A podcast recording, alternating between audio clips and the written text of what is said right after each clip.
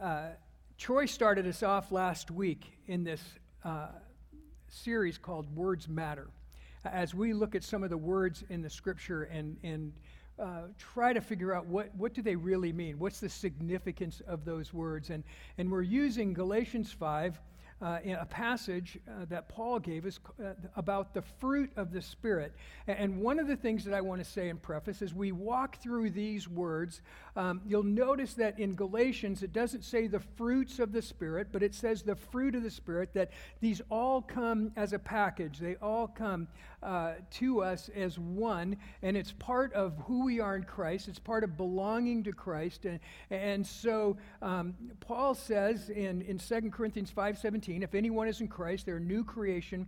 The old has passed away. Behold, the new has come. And when we become a new creation, the Spirit, uh, the resurrection Spirit of Jesus Christ, comes into our life and he starts to change us from the inside out. There's a transformation that begins to happen, and one of the byproducts of that transformation is that there is fruit that's born in our lives. There's fruit that grows in our lives through the Spirit of Christ and through what God has done for us. And, and so we're going to look at that this morning because a lot of us, when we get to this idea of joy, we confuse joy with being happy.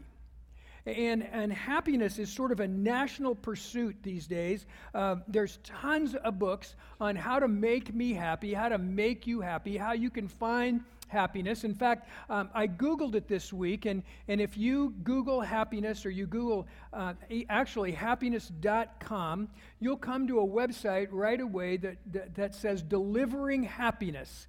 And, and, it's this company, and their job, their goal is to deliver happiness. And here's, uh, here's what their website says Science tells us that people are bad at predicting what keeps us happy. It also says that focusing on our passions and purpose can create sustainable happiness.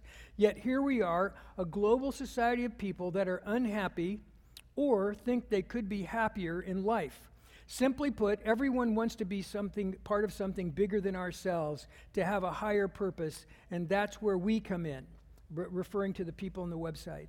We believe by prioritizing happiness in work and life, together we can create change in the world more than we ever thought possible.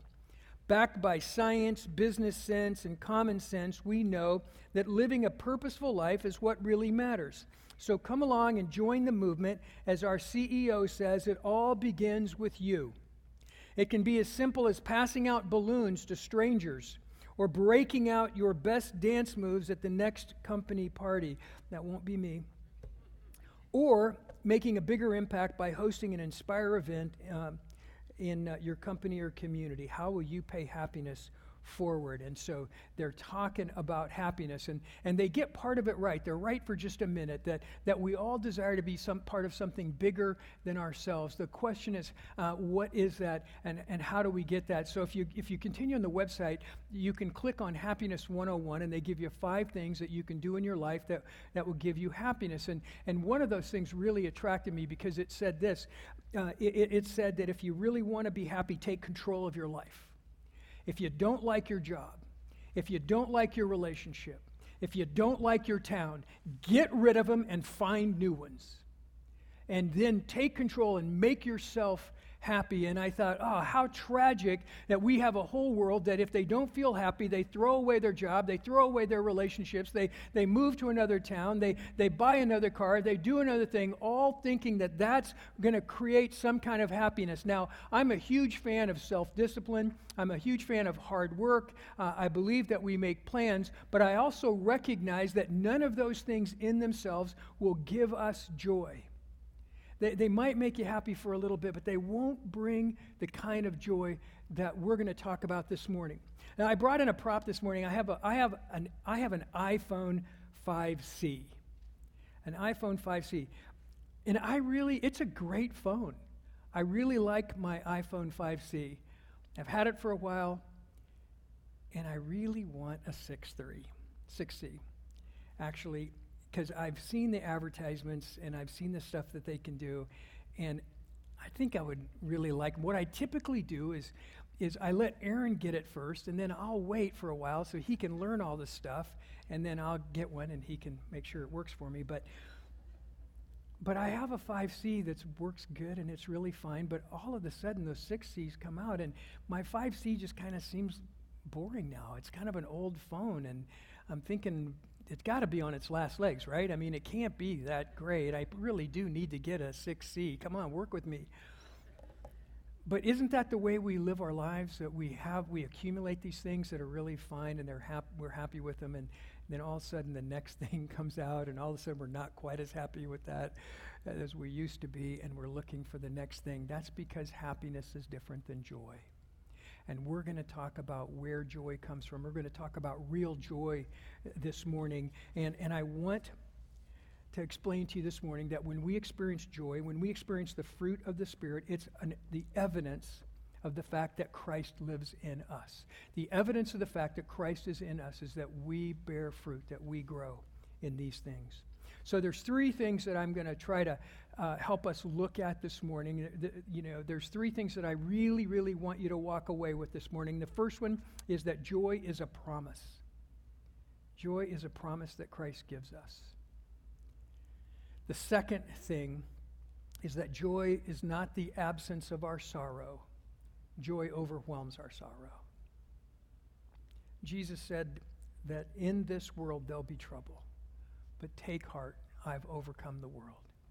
Later in James, uh, uh, James the Just, the half brother of Jesus, says, Count it all joy when you face various trials. Because through those trials, you'll develop endurance. Through those trials, you'll develop depth, you'll experience joy. And then the third thing is that prayer unlocks our joy. Prayer is the key to unlocking our joy. Those are things that we want to talk about this morning, and, and I'd like to do them from, from a great passage in the, in the book of John. The, the second half of John, something really remarkable happens, and it begins in chapter 13, but it's a story of the upper room. And part of these chapters, uh, 14 through 16, are what they call the upper room discourse that Jesus is talking to his disciples. He knows that this is the night that he's going to betray, be betrayed. He knows that, th- that he is going to be arrested and, and that it's going to end at the cross. And he's trying to prepare his disciples. He's sort of, here's the last things, the, the things that I want you to understand, the things that I want, uh, that, that, that I want cemented in your heart and your mind before we go forward. And, and so it begins when he leads his disciples to this upper room that he has prepared this place. And it's a very private meeting. And so if you've read the story out of John 13, you know that Jesus comes with his disciples, but his disciples are in a great competition with each other. They want to know when Jesus establishes his kingdom who's going to sit on his right and who is left. They, they still don't understand what's about to happen to them. So, in their arrogance and their pride and their competition, they walk into this room and there's it's a private dinner, so there's no servant at the door to wash their feet. And, and so, none of them are going to degrade themselves, none of them are going to embarrass themselves by washing their own feet. So, they simply come in uh, and and, and they uh, forget custom. They come in and they lay at the table. And if you read the story, you know that Jesus then pulls up, wraps his robe around his waist. He takes a basin and a towel, and he begins to wash the feet of his disciples. And after this unbelievable moment, then Jesus begins to tell his disciples what's going to happen. He begins to describe to them what they can expect and prepare them for what's about to happen. And we're going to pick it up in John, the 16th chapter, beginning at verse 16. He says this to his disciples A little while, and you will see me no longer. And again, a little while, and you will see me. Some of his disciples said to one another, What is it that he says to us? A little while, and you will not see me, and again a little while, and you will see me, and because I'm going to the Father. So they were saying, What does he mean by a little while? We do not know what he's talking about. And Jesus knew that they wanted to ask him, so he said, Is this what you're asking yourselves? What I mean by saying a little while and you will not see me again, again, in a little while you will see me? Truly, truly, I say to you, you will weep and lament, but the world will rejoice. You will be, sor- you will be sorrowful, but your sorrow will turn into joy. And so Jesus is beginning to describe to his disciples that what's going to happen. That up until this point, all of their hopes, all of their dreams had, had, were built around being in the presence of Jesus. That they walked with Jesus, they ate with Jesus, they slept in the same place as Jesus, they lived with him, uh, they watched everything that he did, they heard everything that he had to say. He taught them how to pray, he taught them what it was like to live a loving life. Everything that they did was built around being in the presence of Jesus, and now Jesus is telling them that he needs to go away for a while, but then in a little while he'll come back, and it was devastating news to them because they thought everything was built around being with Jesus, being in his presence. And they have no idea what all of this means. Now, we have the luxury of hindsight and, and we have the story of the scripture, and we know that Jesus is talking about the fact that, that he is going to be arrested and betrayed and he's going to be crucified and that he's going to go away, but in three days he's going to come out of the tomb and they will see him again. And so he's, he's, he's starting to explain this truth to them, but at this moment the disciples have no idea. They're distressed, uh, they're panicked, uh, they they don't know what to make of what Jesus is talking about. And then Jesus says, truly, truly, and whenever you use those uh, two words together for emphasis. He's saying, listen, write this down, memorize this. I want you to understand this is really critical. He says that you, that I say to you, you will weep and lament, and we know that that's exactly what happened to the disciples. That they they wept. We know that that Peter not only wept, but he denied Jesus three times, and then he wept and ran out of the courtyard uh, of the temple. We, we know all of this happened. You will weep and lament, but the world, those around, those who crucify me, they'll rejoice. They'll think they won. They'll think it's all over. But here's what's going to happen. He, he says, But you will be sorrowful, but your sorrow will turn into joy. And it's nothing they can manufacture, it's nothing that they can do, but it's because of who Jesus is. He says, Your sorrow will turn into joy. He's preparing his disciples for a horrible experience, but the, it's the worst thing they can imagine. But he's saying that the result of that is going to be joy. The result of what you're going to experience will turn into joy for you.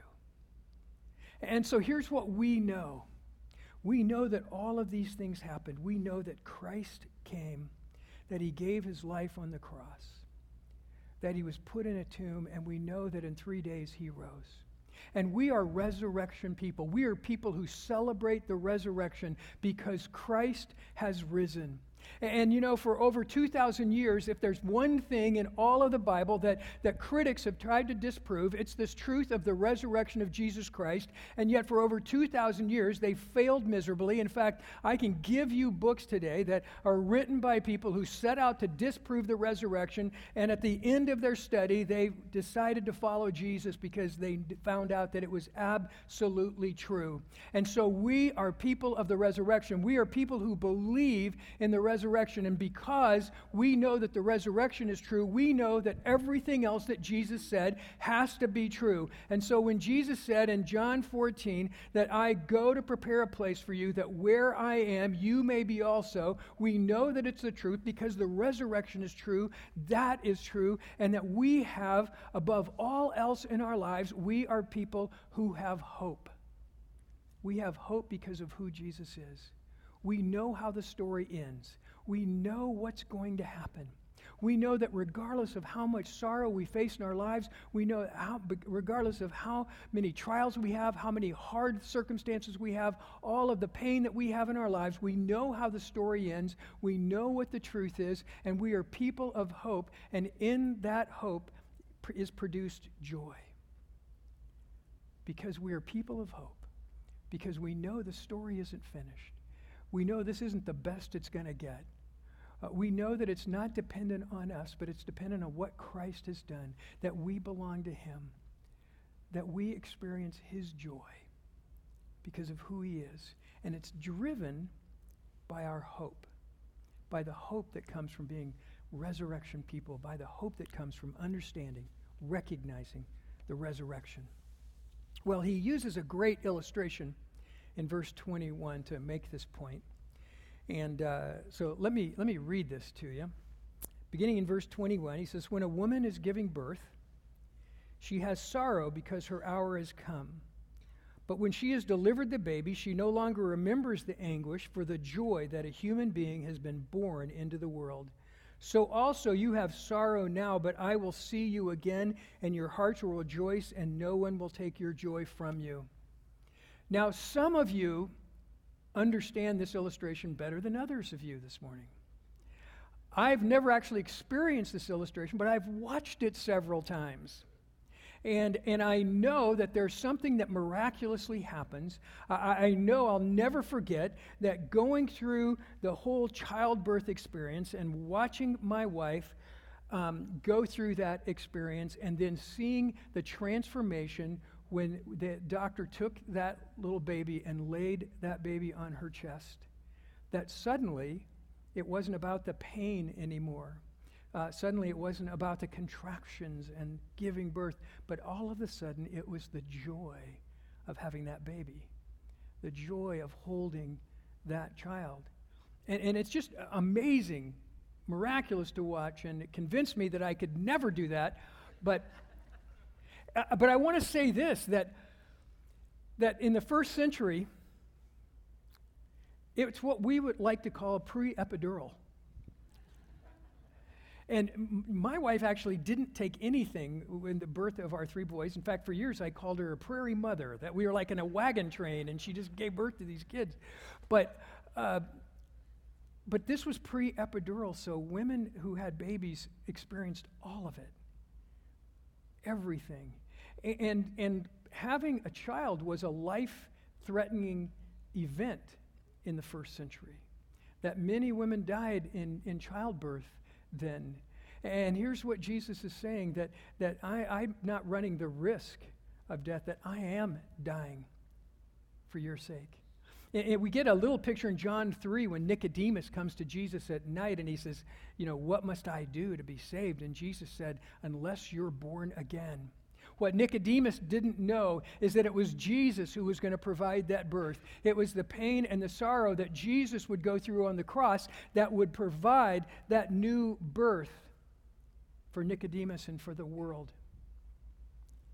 And he experienced, in fact, that's why in Hebrews 12, 2, it says that, um, that Jesus endured this for the joy set before him, endured the suffering of the cross for the joy that was set before him. So, so that in 2015, that somebody, that when someone comes uh, to him and someone confesses their need for him and asks him into their heart, and he embraces that child, that for the joy that was set before him, Jesus endured the pain and the sorrow of the cross. That for our sakes, Jesus endured the pain and the suffering of the cross. That he knew that his joy in receiving us would be so much greater, it would be so much deeper, it would be so much more pure that he endured that for the sake of the cross, for the joy that was set before him. At the hour of Jesus' death, he went through toil and pain, not, to risk of his, not at the risk of his life, but to give his life. And verse 22 gives us a really interesting picture. So it says, So also you have sorrow now, but I will see you again, and your hearts will rejoice, and no one will be able to take that joy from you.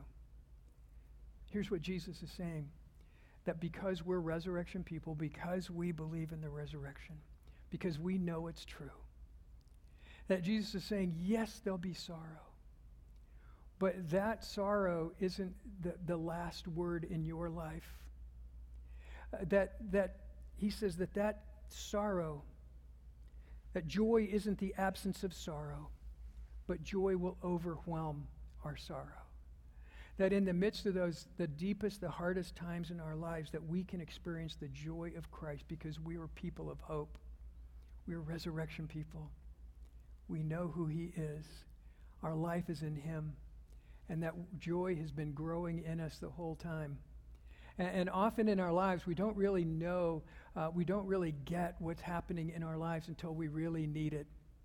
And then we realize what Christ has been doing, that because we're connected to Him, because of His love for us, He's been growing that fruit in our lives, and we experience His joy that overwhelms our sorrow. So here's another point that I'd like you to, to think about this morning. And that is this that joy, that the opposite of joy is not sorrow, But the opposite of joy is hopelessness. The opposite of joy is not sorrow. That might be happiness. But the opposite of joy is hopelessness. It's when we've given up hope. It's when uh, our hope is built on what we can buy and what we can get and, and how we can pursue happiness and make ourselves happy. It's, it's when we've run to the end of our rope in those things uh, that, that, that we feel hopeless. But, that is, but joy, the opposite of joy, isn't sorrow. The opposite of joy is hopelessness because Jesus gives us hope. The resurrection gives us hope, and it's out of that hope that joy is produced. Jesus said this in verses 23 and 24 In that day you will ask nothing of me. Truly, truly, I say to you, whatever you ask of the Father in my name, he will give it to you. Until now you've asked nothing in my name. Ask and you shall receive, that your joy may be full. Here's what Jesus is saying he, he, He's saying to us that the truth is there's going to be sorrow in this world. But he said, when you run to him, run to him in Jesus' name. He said, I'm giving you permission to ask in my name.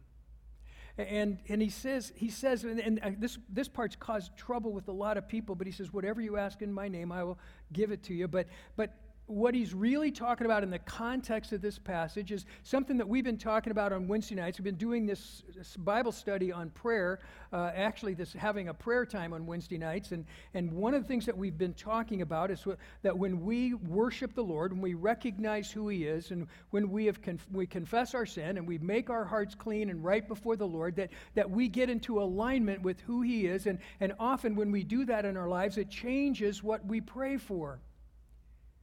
It changes how we pray. Now we pray in the name of Jesus for, for what would please Him, what He would have for us, what He would do in our lives. You see, uh, uh, one, one writer said this that, that prayer is what we would pray if we knew everything that God knows. It's what we would pray if we prayed if we knew everything that God knows. And when we get ourselves into alignment with Him, that's what we're talking about. That's what we're asking for. We're talking about what He would give us if we knew everything that he knows. And so he says, You can ask in my name. And the result of asking in his name, the promise that he gives us, is that our, our joy will be full to the fullest, complete, overflowing. He's promised us everything that we need. And it's not a joy that's dependent on circumstances, it's a joy that comes from Christ. It's a joy that comes through the resurrection. It's a joy that the world can't give you and the world can't take away. We carry it in us because of Christ. Somebody asked me between the, the services, well, I just feel like that's, I'm, that, that makes me kind of an ottoman. I can't, I can't do anything uh, about having more joy in my life. I can't grow. I can't build any joy. What am I supposed to do? And I said, that's exactly what you're supposed to do. Let Christ be your joy. Let Christ, because of what he has done, create that joy in you and give him thanks and, and welcome his gift of joy in your life. And you will experience when you need it, you will experience the joy of the Lord that nobody can give you and nobody can take away. It's because it comes from him. Uh, that's the good news. You see, the good news this morning is that the resurrected Jesus Christ said, I will bring you joy. Ask in my name, and your joy will be full. And he always keeps his promises. He's promised us joy this morning, and he will keep his promise. But here's a little reminder that the counterfeit to joy comes from resting in the blessings and not the blesser. It comes from resting in the blessings and not the blesser. That's the counterfeit for joy. That when we get focused on the blessings, when we get focused on the things that we want or the, the things that we think we should have, and we're not resting in the one who blesses us, the one who gives joy, then we miss real joy. And so we look to the one who has experienced sorrow for our joy. We run to the one who gives joy even in our sorrow. Let's pray. Heavenly Father, we thank you this morning that we can run to you, that you, in your name, you can turn our sorrow into joy. You overwhelm our sorrow with your joy, Lord. And Lord, we want that to be real in our lives. We want to receive that this morning. And Lord, we are grateful that because of the resurrection, because our hope is in you, because of what you done, have done, you're growing that in us. And Lord, we thank you today. We thank you for what you're doing in our lives. We thank you that you have promised us that you'll complete the work that you started in our hearts. And so, Lord, we receive that today. We are so grateful. We're humbled, Lord, that you would love us that much. Lord, make us people, not only resurrection people, but people of joy. And we'll be careful to give you the praise and the honor and the glory. In Jesus' name, amen.